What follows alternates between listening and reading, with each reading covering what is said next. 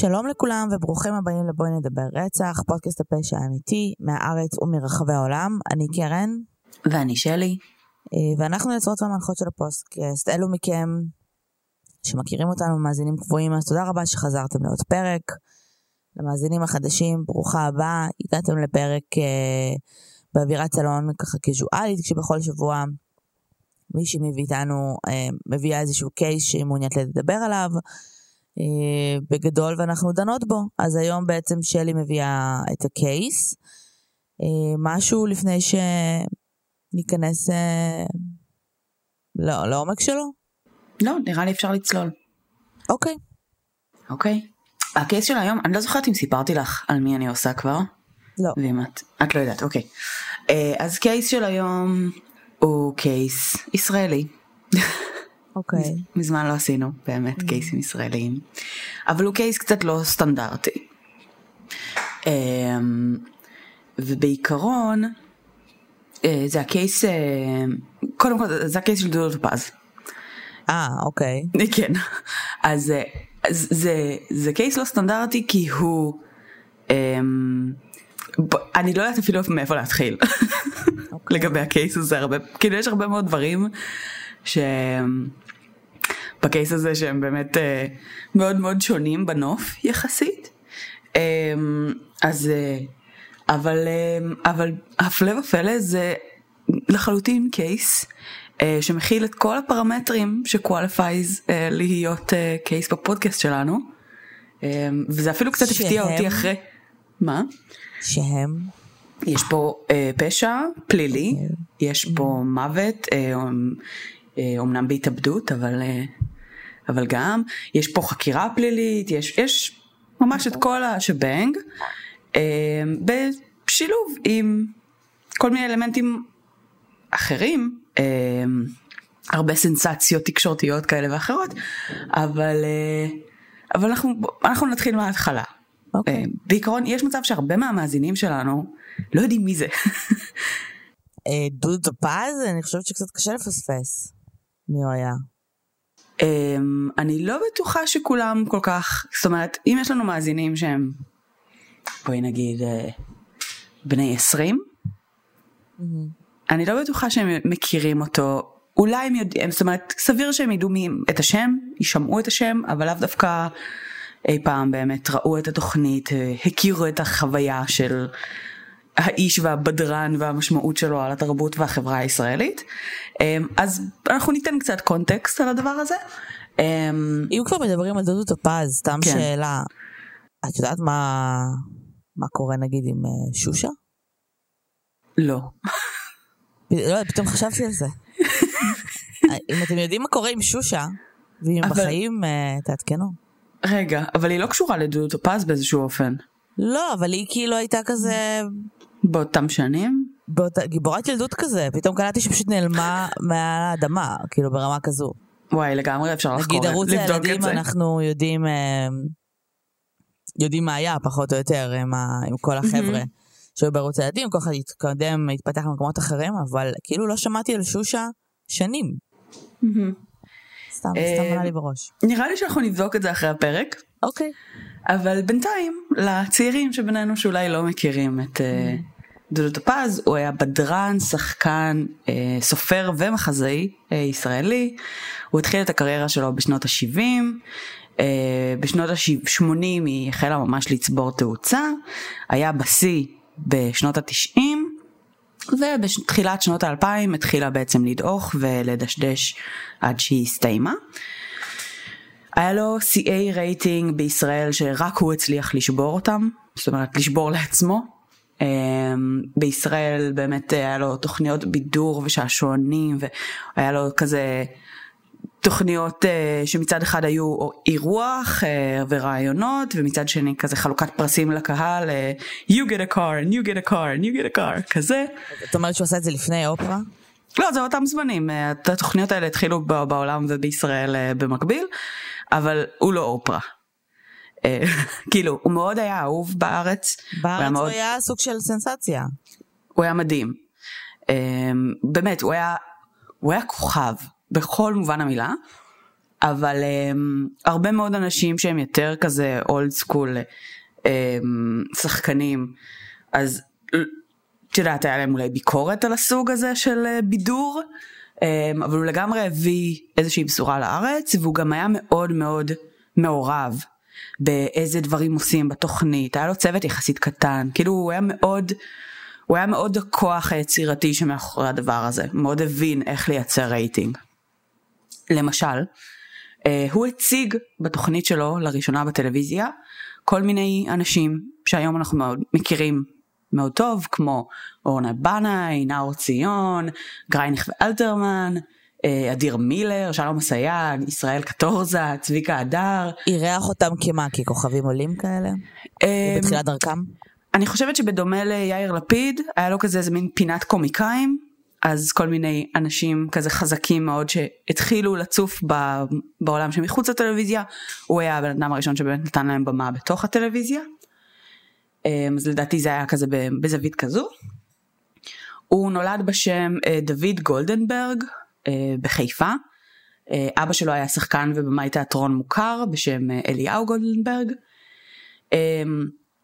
הוא די, די מההתחלה כזה, היה ברור לו שהוא הולך לכיוון, לכיוון דומה, הוא היה במשהו שקשור לכזה הוואי גדנאות בצבא, ואחר כך הלך ללמוד משחק בלונדון. היה, התחיל את הקריירה שלו באיזושהי תוכנית של לימוד אנגלית לילדים, ו, ודי מהר מצא את עצמו אפילו בסיטואציה שהוא ואבא שלו שהיה הרבה יותר מוכר והרבה יותר מוערך ממנו היו באיזושהי סיטואציה אמ, אמ, של איזה תוכנית או משהו כזה לילדים וכאילו כל הילדים ידעו מי זה דודו טופז ועפו עליו ונורא אהבו אותו ואף אחד לא ידע מי זה אבא שלו בשלב יחסית מהיר זה, זה התחיל לקרות. זה לא מפתיע גם, את יודעת אם יש לך מישהו שהוא שחקן תיאטרון מוכר לבין זה אבל. לא. אבל הוא, הוא פשוט היה מפלצת רייטינג משוגעת, הוא באמת היה, הרבה פעמים אה, הוא היה מי שמביא את ה... כל מיני סיפורים קורעי הלב האלה שנלך אליהם הביתה ונביא להם ונציל להם את החיים וכל מיני כאלה. הרבה פעמים הוא היה בן אדם שבוחר אותם, שמביא אותם, שכאילו מכווין למה עושים ו- וזה היה עושה הרים של רייטינג.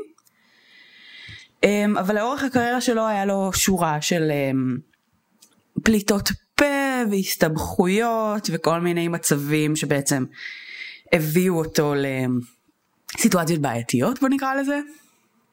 אמ, זה התחיל כבר ב-81 שהוא כבר אז היה די מוכר, כאילו מאוד מוכר, אמ, והייתה איזושהי עצרת בחירות ב-81 במה שבזמנו קראו לו כיכר מלכי ישראל, היום ידוע כיכר רבין.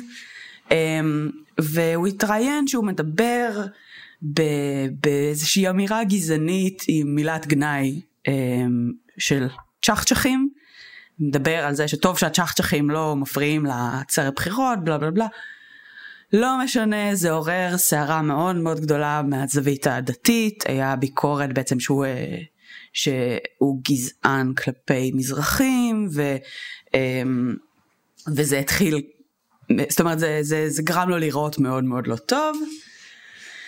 אמ, אחרי התקרית הזאת הוא קצת נעלם לתקופה, אבל הוא חזר אחר כך ואז ב-95 אמ, הוא תקף את מבקר uh, הטלוויזיה של עיתון מעריב uh, כי הוא פרסם איזושהי ביקורת לא כל כך מחמיאה עליו אז הוא הוריד לו את המשקפיים מהפרצוף, שבר לו אותם ואמר לו שהוא גם ככה לא מבין מה שהוא רואה.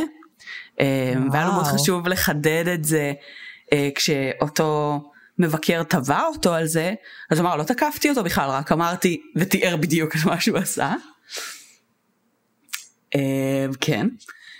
ב-97 אה, תפסו אצלו מריחואנה וכדורי אקטזי בעצם בחקירה שנוהלה כנגד איזשהו ספר צמרת שהתעסק בסחר בסמים אז דודו טופז היה חלק מזה ונקשר בתוך זה. בשנת 2000. אמ, הרשות השנייה אה, בעצם כנסה את קשת ששידרה את התוכנית שלו אה, בשתי דקות וחצי של פרסומות שזה מלא כסף בפריים טיים רייטינג על זה שהוא אמ, נתן בעצם הזמין נתן לא יודעת את החשפנית צ'וצ'ולינה להופיע בתוכנית שלו, והיא רקדה וחשפה שדיים אה, בתוכנית אה, לכל המשפחה, בערוץ לכל המשפחה. ב-2002 היה איזשהו דיווח שהוא רוצה להיכנס לפוליטיקה והוא שוקל להצטרף למפלגת העבודה וכמה חודשים אחרי זה הייתה סערה גדולה כשהוא נשך את הכתף של נטליה אוררו, שזה הדבר שכבר אני, אני בעצמי זוכרת שזה באמת גם קרה. גם אני. אה, ואז בעצם ארגוני נשים בעצם קראו לחרם פרסומות על התוכנית שלו והיה קול גדול מאוד בתרעומת אה, והוא בעצמו אמר ש... שכל זה זה, זה סתם אה, אנשים שלא טוב להם שהוא מצליח והוא אומר שהוא uh, בוכה על ארגוני הנשים הצדקניים והמופלצים. אם יש משהו שאני מצטער עליו זה שלא נתתי לה ביס גם ביד השנייה. אוקיי. אנחנו יודעים אגב מה הייתה התגובה שנתן לאוריירו על כל זה? אין לי מושג האמת. אני חושבת שכבר בתוכנית היא הגיבה לזה שזה היה inappropriate. אני לא כאילו, זוכרת מה בדיוק היה בתוכנית, אני לא זוכרת אבל אני לא זוכרת בדיוק. אני חושבת שזה עשה עדים, מי שלא מכיר, אז נטליה אוריירו אז הייתה שחקנית אה, טלנובלות כזאת אה, מאוד מאוד מאוד מפורסמת, והיו מלא טלנובלות, בעיקר בובה פראית, שהיו נורא חזקות בארץ. אה, זה היה קצת כמו קטנטנות כזה מבחינת הגודל ההיסטריה שהיה סביב זה. והיא הגיעה לארץ, כאילו גם העובדה שהיא התראיינה אצלו ספציפית היה big deal. נכון. זאת אומרת, אני חושבת שכולם רצו בגדול לראיין אותה. לגמרי. והיא התראיינה והיא הופיעה נראה לי, ואז זה כאילו היה בשידור חי שהוא נשך אותה. כן. זה לא היה כן. כזה בארוחת צהריים. רוב הקריירה שלו הוא מאוד הקפיד על דברים שיהיו בשידור חי, זה היה חלק מהצ'ארם, זה היה חלק מהרייטינג, הוא היה עושה הרבה שערוריות בשביל הרייטינג, אמ, זה עבד לו, אבל זה גם היה מאוד שערורייתי.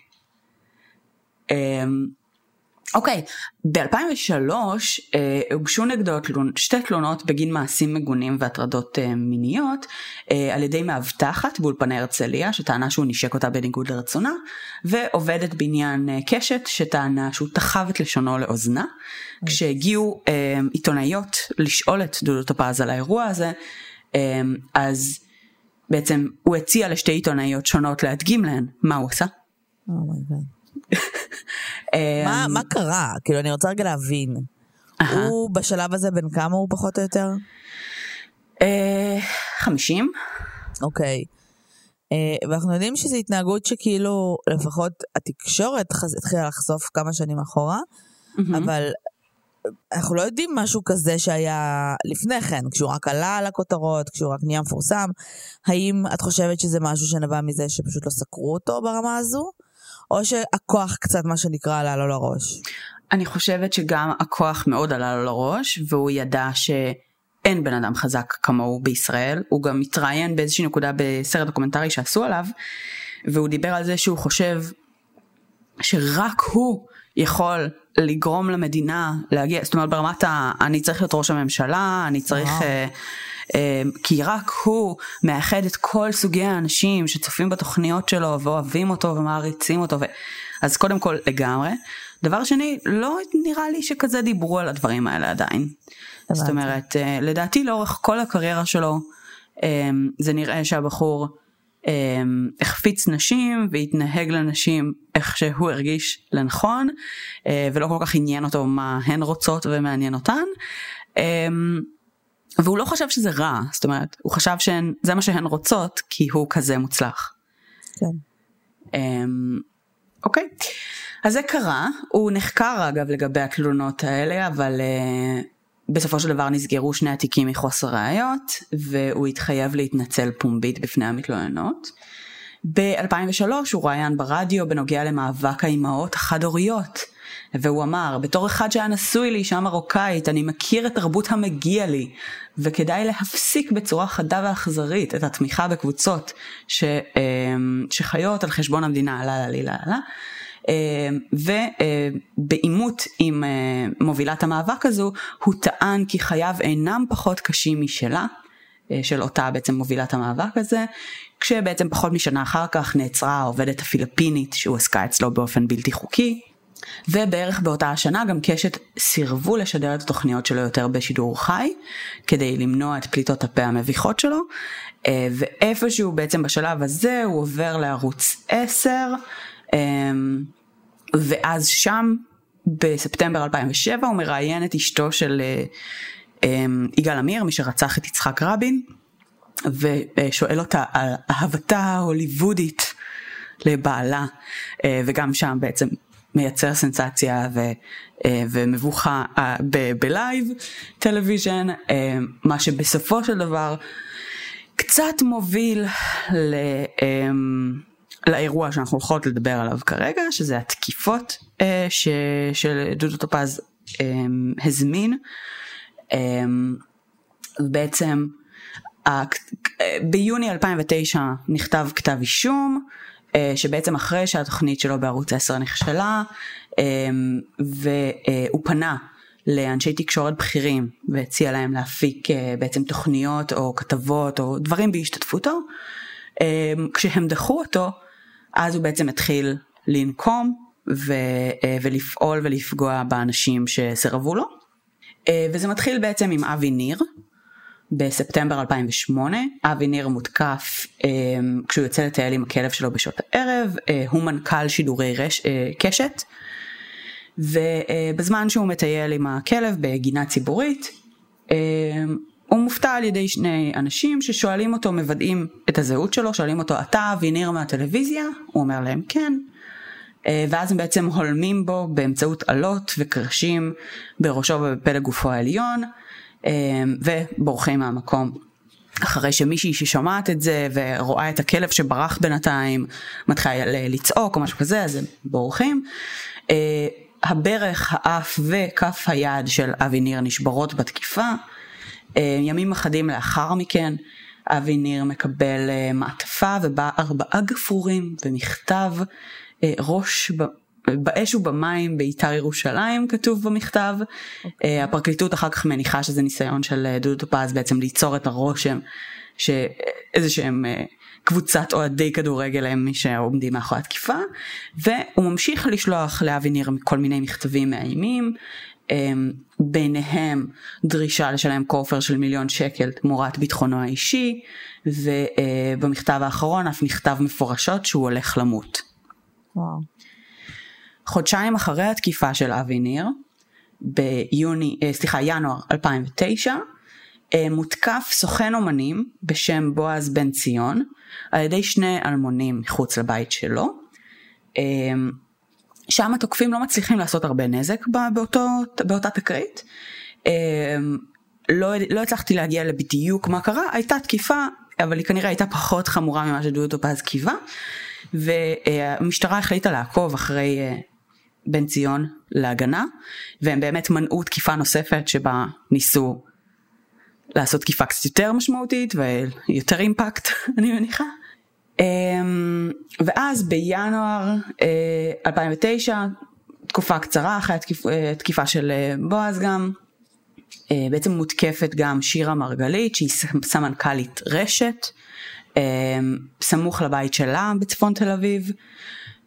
בכניסה בעצם לבית שלה שני גברים תוקפים אותה, היא נמצאת שם בחוץ עם בנה בן השבע שרואה את התקיפה, הבן זוג שלה יוצא מהבית אחרי שהוא שומע את הצעקות, גם כל מיני שכנים יוצאים, ומנסה להתעמק, להתעמת עם התוקפים, וממש אה, כאילו לריב איתם, הם מרססים אותו בגז מדמיע ונמלטים. היא נפצעת במה שמוגדר כאורח קל עד בינוני, אבל בפועל היא שוברת משברים בעצמות הפנים, ארובת העין, באף, כאילו, תקיפה... אה, תקיפה. כן, לכל דבר ועניין. אמ, ובעצם אה, נטען אחר כך שדודו טופז ארגן את התקיפה כי הוא ביקש לנקום על זה שהיא סירבה להצעות שלו לתוכניות אה, טלוויזיה ברשת. אמ, בכתב האישום שנכתב היה גם סעיף של החזקת סמים מסוכנים ושימוש בהם. אה, הוא אשם בעצם שבמשך שלוש שנים נהג לרכוש קוקאין אה, מאדם מסוים שאחר כך היה, הפך להיות חשוד בתוך הפרשה, אז גם זה הפך להיות חלק אה, מה, מהכתב אישום. אה, כשבעצם הגיעו אליו הביתה, מצאו חשבונית של חברת חקירות, שבה יש את הכתובות של מנחי טלוויזיה שונים, כמו צביקה הדר, ארז טל, עברי גלעד, אה, ובמסמכים האלה היה גם תמונות הבתים שלהם, עם ממש סימונים של פתחי כניסה ויציאה מהבית, כאילו כל הדלתות מסומנות וואו. ומוכנות.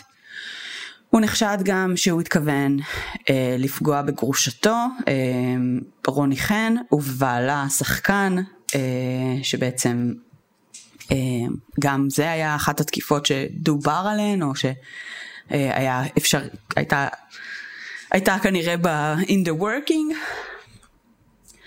אה, ו... אה, תכף נגיע לשלב שבו הוא הודה, אבל כשהוא דיבר על זה הוא סיפר באמת שהוא התכוון, אה, הוא תכנן לשלוח אה, שלושה מכתבי איומים כדי בעצם להסיט את החשד ממנו, החשד ממנו לצביקה הדר, ארז טל ועברי גלעד, וכאילו ניסה קצת לבלבל את האויב, הוא טען שזה בעצם לא היה שהוא התכוון לתקוף גם אותם או משהו כזה, אלא שהוא באמת ניסה רק שלא אה, יבינו שזה הוא. איך בכלל עלו על הרדאר שלו? איך כאילו הם החליטו שזה בכלל קשור לדודו טופז? יפה. אז בעיקרון, ברגע שהייתה את התקיפה של אה, אבי ניר, לא היה מושג מי זה ולמה זה. אבל כבר בתקיפה של הסוכן אומנים, הבינו שקודם כל הן קשורות, כאילו שהתקיפה של אנשי תקשורת כנראה רלוונטית, והתחילו לחשוב על איזשהו קשר לדודו טופז, כנראה כי זה סירב לו, זה היה פעם הסוכן שלו, וש... אף אחד מהם לא באמת חשב שדודו טופז מסוגל למשהו כזה, אבל כאילו, כשאתה מנסה לעבור על כל הבקלוג של האנשים שהיו לך ושהם מאוכזבים או מתוסכלים או, או כזה, יש איזשהו משהו בקשר שהוא לא אופטימלי, אז איכשהו דודו טופז עלה בשניהם. אה, וזה התחיל כבר ממש שם, וכבר בימים שאחרי התקיפה של שירה מרגלית, שזו התקיפה השלישית, המשטרה פשוט התחילה לצוטט לשיחות של דודו טפז, אה, עם שכן שלו, שבעצם אחר כך הבינו שהוא מי שהיה המתווך, מי שעזר לו לארגן את התקיפות. אגב, אנחנו לא ניכנס לזה כל כך, אבל בחלק מהתקיפות היו גם מעורבים בני משפחה של משפחות פשע, וכאילו, כזה. אה, אבל בעצם בשיחות של דודו טופז עם השכן הם, הם משתמשים כל הזמן במילה שיפוץ כמילת קוד לתקיפה. ו... והם מבינים מהשיחות המשטרה שבעצם הם מדברים על זה, הם מבינים שטופז מתכנן לפגוע בעמוס רגב אה, ששימש כעורך הראשי של ישראל היום, על זה שהוא סירב להעניק לו טור בעיתון, אמ, אבל כן יש הרבה לחץ מצד המשטרה. ובאמת, זאת אומרת, להתקדם עם החקירה, ואין להם משהו מספיק חזק. כאילו הם, הם, הם חושבים שזה דודו טופז, אבל הם באמת, אין להם מספיק ראיות בשביל זה. אז מה שהם עושים זה הם פשוט אה, מחליטים לעשות תרגיל תקשורתי, אה, כיאה לדודו טופז, והם אה, רומזים לאחד מאנשי התקשורת שיכול להיות שדודו טופז מעורב בתקיפות האלה. והם מקווים בעצם שאותו איש תקשורת יעביר את זה הלאה וזה יהפוך להיות שמועה והשמועה הזאת בעצם תדחוק אותו קצת לפינה והוא יעשה טעות. אה, וזה באמת מה שקורה פחות או יותר, התרגיל של המשטרה ממש מצליח, אה, הרבה עיתונאים מקבלים את המידע הזה, בהתחלה כולם אומרים אין סיכוי, מה פתאום, וברגע שכולם מתחילים להיכנס לזה ו, ולשאול אותו אז דברים מתחילים להיות מוזרים. אמ, ואיזושהי כתבת פלילים, אה, דנה סומברג, אה, בעצם מתעמתת עם טופז על הטענות נגדו, אה, והוא שולח לה הודעה בתשובה של תיזהרי שמתוך רצון להשיג, להשיג סקופים לא תסתבכי. וכבר ההודעה הזאת מתחילה להישמע כמו איום. ברור. והרבה גורמי תקשורת אחרים שפונים אליו והוא פשוט הודף, הודף את החשדות אבל הוא לא הודף אותם בצורה מאוד משכנעת. והדבר הזה מתחיל, אה, מתחיל להיות נגדו. זאת אומרת, אנשים מתחילים ל... ל, ל כנראה באמת אה, להאמין שההתנהגות הזאת היא לא, לא תקינה, וכנ"ל באמת מהצד, מהצד של המשטרה, והוא מבין באמת שה... מה שנקרא הטבעת מתהדקת. אה, הוא עוזב את הבית שלו, הוא עובר לגור אצל חבר, ובינתיים ממשיך להכחיש. במקביל הוא מייצר קשר עם התוקפים, כאילו מייצר קשר עם האיש קשר שיוודא עם התוקפים שאף אחד לא משתף פעולה, בלה בלה בלה, כל הזמן הזה הוא מאזינים לו. כן. אמ, בת הזוג שלו מגיעה לשם והוא מייצר קשר דרך הטלפון שלה, ו... אז כאילו זה לא טרקט, אבל המשטרה כן עולה על זה. בלאגן שלם, אבל בעצם מתנהג בצורה מאוד מאוד אימפולסיבית ולחוצה, והדברים האלה באמת אה, נותנים למשטרה הרבה מאוד ראיות וכלים נגדו. ואז המשטרה מחליטה אה, בעצם לעשות אה, תהליך הדרגתי ולהתחיל לעצור את, ה, את המעורבים בפרשה אחד אחרי השני ולהתחיל בעצם עם מבצעים של התקיפות בפועל. אה, אז הם פרסמו על זה בהודעה לתקשורת ואמרו להם שהם עצרו את מי שתקף את דה דה דה די די די ודודו טופז בטוח בשלב הזה ש... אין סיכוי שהם הולכים להגיד עליו מילה, כאילו המתווך מאוד מאוד uh, מרגיע אותו ואומר לו אין סיכוי, הם, זה, הם בחיים לא יגידו עליך כלום. והוא ממשיך לנהל את החיים שלו כרגיל, אבל בינתיים הוא יודע in the back of his mind שהם במעצר ו-it's a matter of time והם באמת באיזשהו שלב הם מתחילים חלקם להודות. ואז בימים שלאחר מכן המשטרה עוצרת את המתווך עצמו אה, שכשהוא מודה אז החשד מול דודו טופז כבר נהיה מאוד מאוד חזק, יש להם אה, באמת עד מאוד משמעותי, אה, ובאמת ב-31 למאי 2009 דודו טופז נעצר. בהתחלה הוא ממשיך להכחיש את המעורבות שלו בפרשה והוא מציין מה פתאום כל, כל מי שהותקף פה הם קולגות שלי הם חברים שלי אני בכלל לא אפגע בהם וכולי וכולי ואז בעצם אה, יש יום אחד שמנהלים במשך אה, חמש שעות של חקירה, מטיחים בו בעצם את כל הראיות שיש להם, את ההודעה גם של השכן, המתווך, אה, גם את המשיכות מחשבון הבנק שלו שהם רואים, גם איכונים של שיחות טלפון שהם רואים שמתאימות בעצם לכל הדברים שכאילו של הקייס, כל המידע התומך. אבל הדברים האלה לא כל כך מזיזים לדודו טופז. אה, צוות החקירה כן מצליח להבין את נקודת התורפה שלו, וזה ילדים.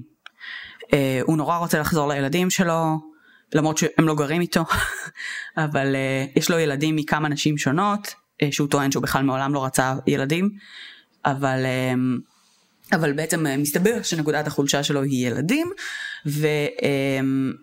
ובעצם החוקרים מספרים לו על הילד בן השבע של שירה מרגלית שחזה את הפגיעה והיה עד ו... זאת אומרת, ומספרים לו באריכות על הטראומה שזה כנראה עושה לו וכולי וכולי ופשוט מנגנים לו על המיתר הזה עד שהוא נשבר ובשעות הערב של אותו יום אה, הוא מודה אה, ואומר לא יכולתי לסבול עוד את התסכול, האנשים שדוחקים אותי מחוץ למסך הטלוויזיה. אני רוצה לגמור עם זה כמה שיותר מהר ולשוב לפגוש אה, את ילדיי. והוא מספר לשוטרים שמאוד אה, קשה לו לשאת את הדבר על המצפון שלו. אה, גורמים במשטרה אמרו שהוא נראה במצב נפשי מאוד רעוע. אה, ובאמת בימים שלאחר מכן יש מה שאנשים מניחים שהוא היה ניסיון התאבדות ראשון, אה, טופז היה חולה סכרת, וברביעי ליוני הוא מזריק לעצמו מנת יתר של אינסולין בתא אה, באבו כביר, ומניחים, זאת אומרת, מצליחים להציל אותו, מניחים שהוא ניסה להתאבד והשמירה עליו מוגברת מאוד, אמ, ואז ב-18 ליוני מגישים נגדו כתב אישום, כתב אישום הזה מאוד קשה, אה, הוא מכיל קשירת קשר לביצוע פשע וחבלה בכוונה מחמירה, שהעונש המקסימלי על זה זה עד 16 שנות מאסר. ודודו טופז שכבר גם ככה היה במצב נפשי אה, מאוד רעוע וגם ככה לא ראה הרבה תקווה לחיים, מבין שאין לו הרבה סיכוי אה, לצאת מהדבר הזה. וב-20 לאוגוסט 2009, כשהוא בן 63, אה, שלושה חודשים בעצם אחרי שהוא נעצר על, ה, על התקיפות. אה, דודפז מתאבד במקלחות של בית הסוהר, אה, הוא כורך כבל של קומקום חשמלי סביב הצוואר שלו ותולה את עצמו בעצם. מוצאים אותו באיזה מין תנוחת קריאה מוזרה, כי לא יודעת איך, איך אתה מתאבד עם קומקום, כבל של קומקום, זה מניחה שזה מאוד קשה. הוא בעצם מנצל את העובדה שבמקלחת זה המקום היחיד בתא שאין מצלמות ולא עוקבים אחריו ולא מנסים למנוע ממנו להתאבד שם, או לפחות פחות. אה, ובאמת הוא, הוא מצליח לעשות את זה בלי שאף אחד ישים לב. אה, והוא משאיר בעצם הודעה קולית אצל הפסיכיאטר שלו, אני לא יודעת באיזה שלב ההודעה הזאת אה, הוקלטה, אבל היא הושארה לפני מותו, שהוא מביע חרטה עמוקה והוא מבקש סליחה בקול שבור ורועד ובצער רב. ו... והמשפחה שלו מן הסתם עד היום מדברת על זה שהוא היה בתקופה מאוד קשה, בדיכאון מאוד עמוק, וההתנהגות שלו היא לא מייצגת של הבן אדם שהוא היה וכולי וכולי, אבל ללא ספק הבן אדם הגיע באמת מש... לאיזשהו קצה מסוים, וזה, כן, זה היה מאוד פלילי. בשנת 2012, שזה כבר כמה שנים אחרי הקייס, התגלה כי המכון לרפואה משפטית שמר את הלב של דודו טופז, אה, שהוצא מהגוף שלו במהלך הנתיחה שלאחר המוות, אה, והתברר שבעצם קברו את דודו טופז בלי הלב שלו, אה, ללא ידיעת המשפחה. למה? והפר... וזה הוביל בעצם לחשיפת פרשה שלמה של שמירת איברים על ידי המכון הפתולוגי, המכון לרפואה משפטית, משפטית ובעצם הייתה פרשה מאוד גדולה, אה, מיקי גולדנברג, אה, אח של דודו טופז, תבע את המדינה לפיצויים. אה, וקיבל פשרה של 300 אלף שקל, פרופסור יהודה היס שהיה מנהל המכון הפתולוגי, היה, היה big big deal, אבל ככה בעצם הסיפור של דודו טופז הסתיים. למה לכל הרוחות הם שומרים איברים של אנשים? אמ, זה נשמע שזה כזה לסחר, כאילו? אה, זה נשמע שזה כזה לסחר, אה, סחר מי? שוק שחור אפור כזה. של מי? מי רוצה, מי רוצה איברים פנימיים של אנשים מפורסמים? מישהו כנראה. חוץ מקניבלים, באמת, כאילו, מי? תראי, קודם כל הם שמרו את זה אצלם, זה נשמע שהם רצו לאסוף את זה, כן? זה נראה כאילו. שיש שם איזה אספן אחד מוזר. כן, אה, אספן אחד מוזר, אבל כן. זה... אוקיי. אני לא יודעת, זה פרשה שלמה שלגמרי אפשר לדבר איתה, שקלתי לרגע לעשות עליה את הפרק כבר אחרי שעשיתי שלושת רבעי research של דודו טופז, אה, אבל אמרתי נשמור את זה לפעם אחרת. אה, כל הסיפור, כאילו יהודה היס יש עליו סיפור מאוד גדול ויש הרבה על מה לדבר באמת בהקשר של הקריירה שלו והביקורת שיש עליו, אה, והרבה cases שהוא קשור אליהם, אבל כן, זה קרה. אה, בואי אני אספר לך עוד קצת אנקדוטות על דודו טופז, אה, חלקן מה, מהסרט הדוקומנטרי שבאמת יצא עליו אה, קצת אחרי שהוא נפטר, הוא בעצם צולם לפני, אבל דודו טופז טען שזה לא מציג אותו באור חיובי והוא התנגד לשחרור של הסרט והסרט בעצם שוחרר אחרי שהוא נפטר. אז דודו טופז כתב מחזה באיזשהו שלב שהבן שלו שיחק בו. וטופז עצמו לא שיחק בו מחזה, הוא רק היה קול של אלוהים. אחרי תקרית הצ'חצ'חים שדיברנו עליה קודם לכן, הוא נסע לארצות הברית, והוא סיפר שכשהוא חזר אה, בנתב"ג, אז כולם אה, ירקו עליו ושאלו אותו למה הוא חזר, אה, ואז הוא אמר אה, שכמו ישו, הוא חשב לעצמו בראש, סלח להם אבי כי הם אינם יודעים את אשר הם עושים. אוי, אה, כאילו בקטע של... הוא, הוא, הוא, הוא ניסה לא לכעוס עליהם על זה שהם אה, ירוקים עליו כי הם טיפשים. Uh, הוא מספר שהוא בעצם uh, בסרט דוקומנטרי זה השלב שבו הוא מתחתן עם רוני חן והוא אומר שהוא רוצה, מתחתן איתה כי הוא פשוט לא רוצה שהיא תהיה עם אף אחד אחר. מה זה הוא אומר? למי הוא אומר את זה? למצלמה. Uh. למראיין. Uh, הוא מספר uh, סיפור על החוויה הראשונה שלו בטלוויזיה. הוא אומר שבעצם uh, בתחילת הקריירה שלו הוא לא כל כך הצליח להשיג עבודה. לא, כל החברים שלו שכזה הם למדו ביחד או הכירו, את יודעת, כזה מהשלבים הראשונים, כולם כבר די התחילו להתמקם בטלוויזיה והוא עדיין עוד לא. אה, וזה יום אחד הוא פשוט הלך לאולפני הרצליה כזה לראות את זה up close and personal, את ה... איך הדברים נראים פשוט, ובמקרה פגש שם איזה חבר, מישהו שהוא מכיר, שמשתתף באיזה תוכנית. אה, והחבר הזה סיפר לו אה, משהו על, ה, על התוכנית הזאת ו, וארגן גם שדודו טופז ישתתף בזה ככזה אה, כמין אורח כזה בשעשועון. אה, ומה שקרה בעצם בסופו של דבר זה שדודו טופז השתמש במידע שאותו חבר סיפר לו כבר לפני בשביל כאילו לנצח בשעשועון אה, וכל האירוע הזה לימד אותו שבעצם מותר לך לרמות, תעשה מה שאתה רוצה, העיקר תביא תוצאות, במילים אחרות רייטינג. כי כולם בסוף התוכנית באו אליו ואמרו לו כל הכבוד אתה נורא מוכשר והוא אמר להם ידעתי את הדברים האלה מראש ואמרו לו שיחקת טוב כאילו לא אכפת לנו. אז, אז כבר ב, בעצם בהופעה הראשונה שלו בטלוויזיה הוא לומד שלא משנה מה אתה עושה, העיקר תביא רייטינג. אחרי חצי שנה של נישואים הוא ורוני אה, מתגרשים ו, אה, והוא בדיכאון כמו הרבה מאוד אנשים שנפרעים כאילו רוב האנשים הנורמליים שנפרדים אחרי מערכת יחסים אה, והוא אומר שהוא אה, אה, לא בא לו לעבוד וכל מיני כאלה וזה ו... והוא מדגיש את העובדה שהוא מיליונר בדולרים, אז הוא לא מבין למה הוא לא מצליח למצוא אהבה. עכשיו, הוא גם נהיה במעמד כוכבות שבישראל אין הרבה כמוה.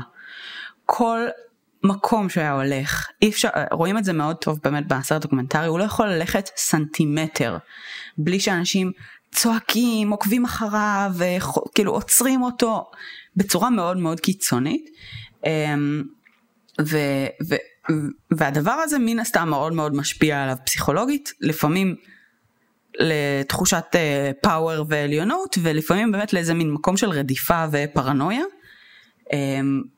כאילו הוא אומר אני עומד ברמזור ואנשים יוצאים מהאוטו אליי כאילו קצת קצת כזה crazy. אז uh, זה דודו טופז. Um, אני הסיבה שהתחלתי לעשות את ה case הזה זה כי נזכרתי שכש... Uh, עשיתי קורס בפסיכופתולוגיה אישיותית וראייה התפתחותית once upon a time באוניברסיטה ואני זוכרת שדיברנו על הפרעת אישיות נרקיסיסטית אז uh, המרצה זה היה יחסית רלוונטי uh, לדבר על או שזה לא היה הרבה זמן אחרי אני לא זוכרת בדיוק אבל uh, לדבר על דודו טופז ובאמת המרצה ש, שלימד אותי את הקורס הזה uh, השווה לא מעט אלמנטים של הפרעת אישיות נרקיסיסטית לדודו טופז אה, ובעצם על ה... נק... וזה באמת מה שגרם לי כאילו להיזכר בקייס ולנסות לראות מה הלך שם אה, בקטע של בן אדם ש... אגב אני לא בטוחה שאני מסכימה איתו עכשיו שעשיתי את הריסרצ' אבל זה כבר דיון אחר אבל uh, במובן של בעצם מה שקורה לנרקיסיסטים כשהם uh, כשהם מפסיקים להצליח. אה, ו, ולאן זה מביא אותם אה, בעצם בסוף ובמקרה של דודו פז זה מביא אותו ללהתאבד עם כבל של קומקום. אה, הוא דיבר קצת על המניעים שלו כאילו אם הוא כבר הודה בכל הדברים שהוא עשה הוא דיבר קצת למה הוא עשה את הדברים שהוא עשה. כן אז הוא אמר אמ, הוא אמר שהוא לא יכל יותר ש... זאת אומרת שהוא היה נורא מתוסכל והוא לא יכל שהאנשים האלה דוחקים אותו מחוץ בעצם למסך הטלוויזיה. זאת אומרת הוא הרגיש שזה אנשים שיש להם המון המון כוח בידיים, שפשוט החליטו שהם לא נותנים לדודו טופז תוכנית טלוויזיה, כשכל המדינה רוצה. כאילו כולם רוצים את זה, הוא מרגיש שכאילו הוא מלך okay, אוקיי, הרייטינג. אני מבינה, אבל מה הצעד הזה בעצם עוזר לו אם הוא שולח בריונים שיתקפו את האנשים האלה כש... כביכול הם לא אמורים להבין שזה ממנו, או שהוא בנה על זה שהם ספציפית יבינו שזה ממנו, ופשוט יעשו את מה שהוא דורש? יכול להיות שהוא בנה על זה, יכול להיות שהוא פשוט רצה להיפטר מהם. יש... אה, את חושבת שהיה שם ניסיון לרצח? זה לא היה כן. כאילו אזהרה של אה, יש, פשוט... אה? יש תיעוד שהוא ביקש שישפכו חומצה על שירה מרגלית. זה כן נראה שהיה ניסיון בין אם רצח ובין אם להפוך אותם ללא תפקודיים מספיק בשביל שיצאו מהתמונה. זה קצת נראה ככה, בעיניי. אוקיי. Okay. והפסיכיאטר המדובר שהוא השאיר אצלו בעצם את ההודעה הקולית, מה זה הפסיכיאטר הזה? ממתי הוא מלווה אותו? זה היה כאילו בהליכים המשפטיים? זה היה לפני?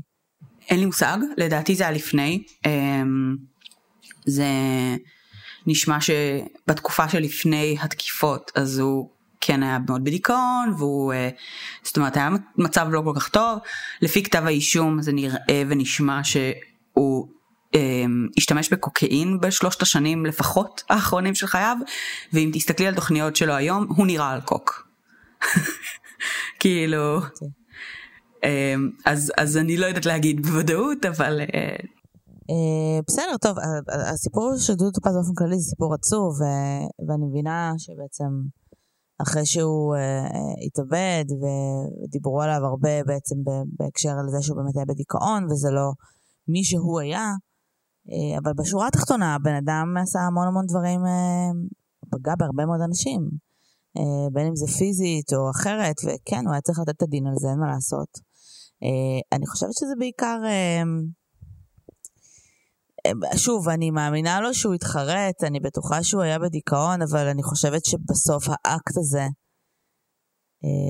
לא נבע מהחרטה שלו, זה נבע מהעובדה שהחיים שלו הגיעו למצב שהוא הבין שהוא לא יכול לנצח את הסיטואציה שהוא עמד מולה, שהוא היה רגיל כנראה לנצח סיטואציות אחרות. אה, ושהוא כבר הפך להיות דמות אה, מושמצת ולא יודעת אם להגיד צנועה, אבל דמות שמאוד מאוד אה, אנשים כבר לא מעריצים ומסתכלים עליו בהערצה.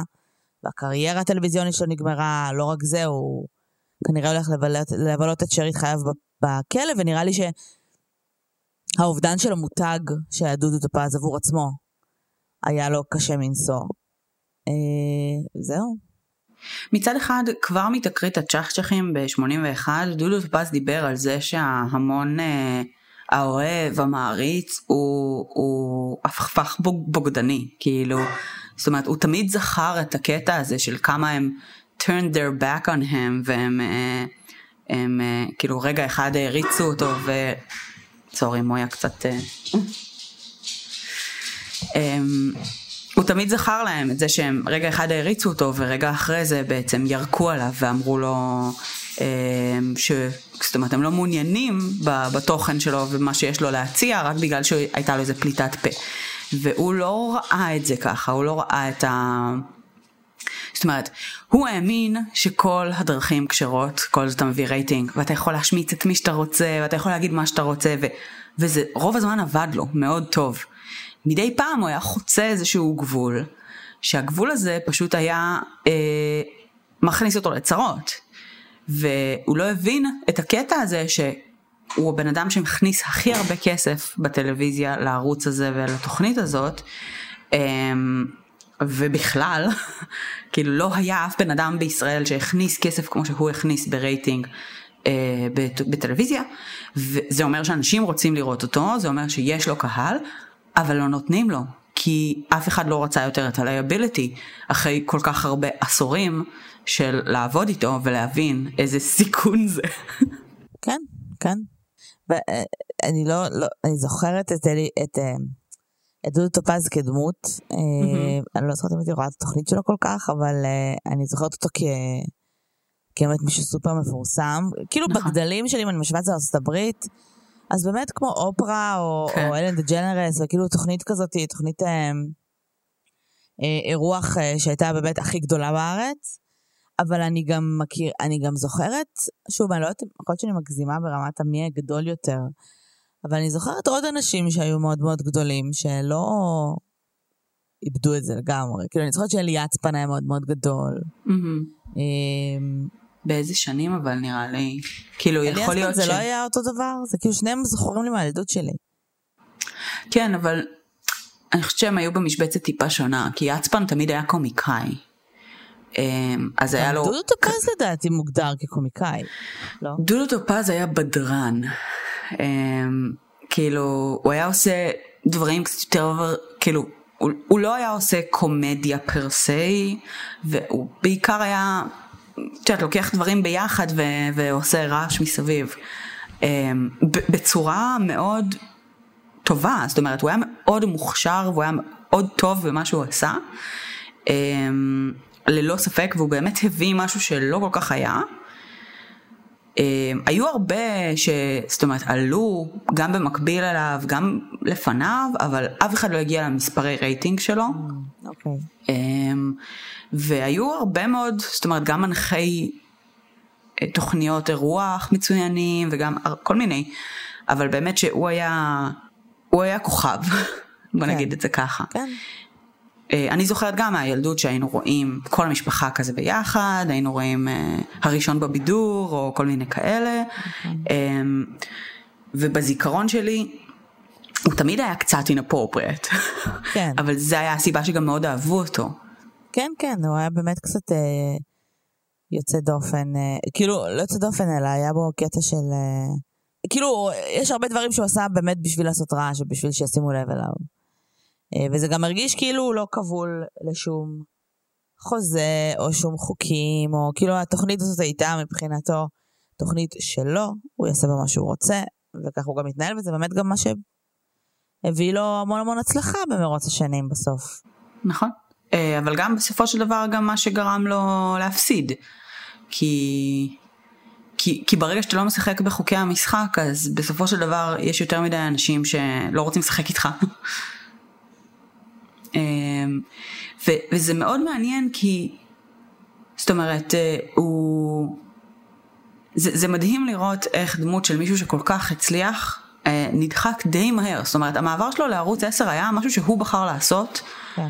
אמ, וזה היה חלק מהם בעצם הפתיחה של ערוץ 10 והצמיחה של ערוץ 10 אבל ערוץ 10 בהתחלה קצת דשדש כשרק פתחו אותו דברים שם לא לגמרי עבדו טוב הפרסומים לא כל כך כאילו כן. הם עוד כזה ניסו להבין את עצמם והתוכנית שלו שם באמת לא הצליחה. אמ, ואני לא יודעת אם הרשתות האחרות פשוט השתמשו בזה שהתוכנית שם לא הצליחה כתירוץ לא לעבוד איתו יותר בקטע של כזה קודם לפחות הבאת את הרייטינג עכשיו גם את זה אין לך. אה, או שזה באמת היה נטו ברמת ה... גם אם הוא יביא את הרייטינג אנחנו לא רוצים את זה כבר. אה, כי זה הכניס אותם פשוט ליותר מדי כאבי ראש, צרות. כן. אה, לא יודעת. אבל זה, זה, זה אחד מגיבורי התרבות המשמעותיים והגדולים שעיצבו את החברה הישראלית. הוא מאוד controversial בלשון המעטה. אבל זה היה הסיפור שלו, זה ממש עצוב בעיניי, אמ, ממש, ואני לא יכולה לדמיין בכלל את, ה... את האנשי תקשורת המסכנים האלה, שאת יודעת, כאילו זה לא... יוצא לנו לדבר הרבה פעמים על כל מיני קייסים שבהם או הם מתרחשים מראש בעולם הפלילים, או זה בתוך המשפחה, ששם דברים הם הרבה פעמים כור היתוך, ואת יודעת, זה סיר לחץ וכל מיני כאלה. כן. זה אנשים שכאילו לא הבינו מאיפה זה בא להם בכלל. כאילו, כן, מאוד קשוח. אה, כן, טוב. אין לי עוד מה להוסיף לגבי דודו טופז, בגדול. אוקיי. אמ, אני יכולה להגיד שיש לו, היה לו, הוא היה נשוי איזה 4-5 פעמים, אני לא, לא עקבתי. אה, יש לו המון, יש לו מספר ילדים ממספר נשים שונות. Okay.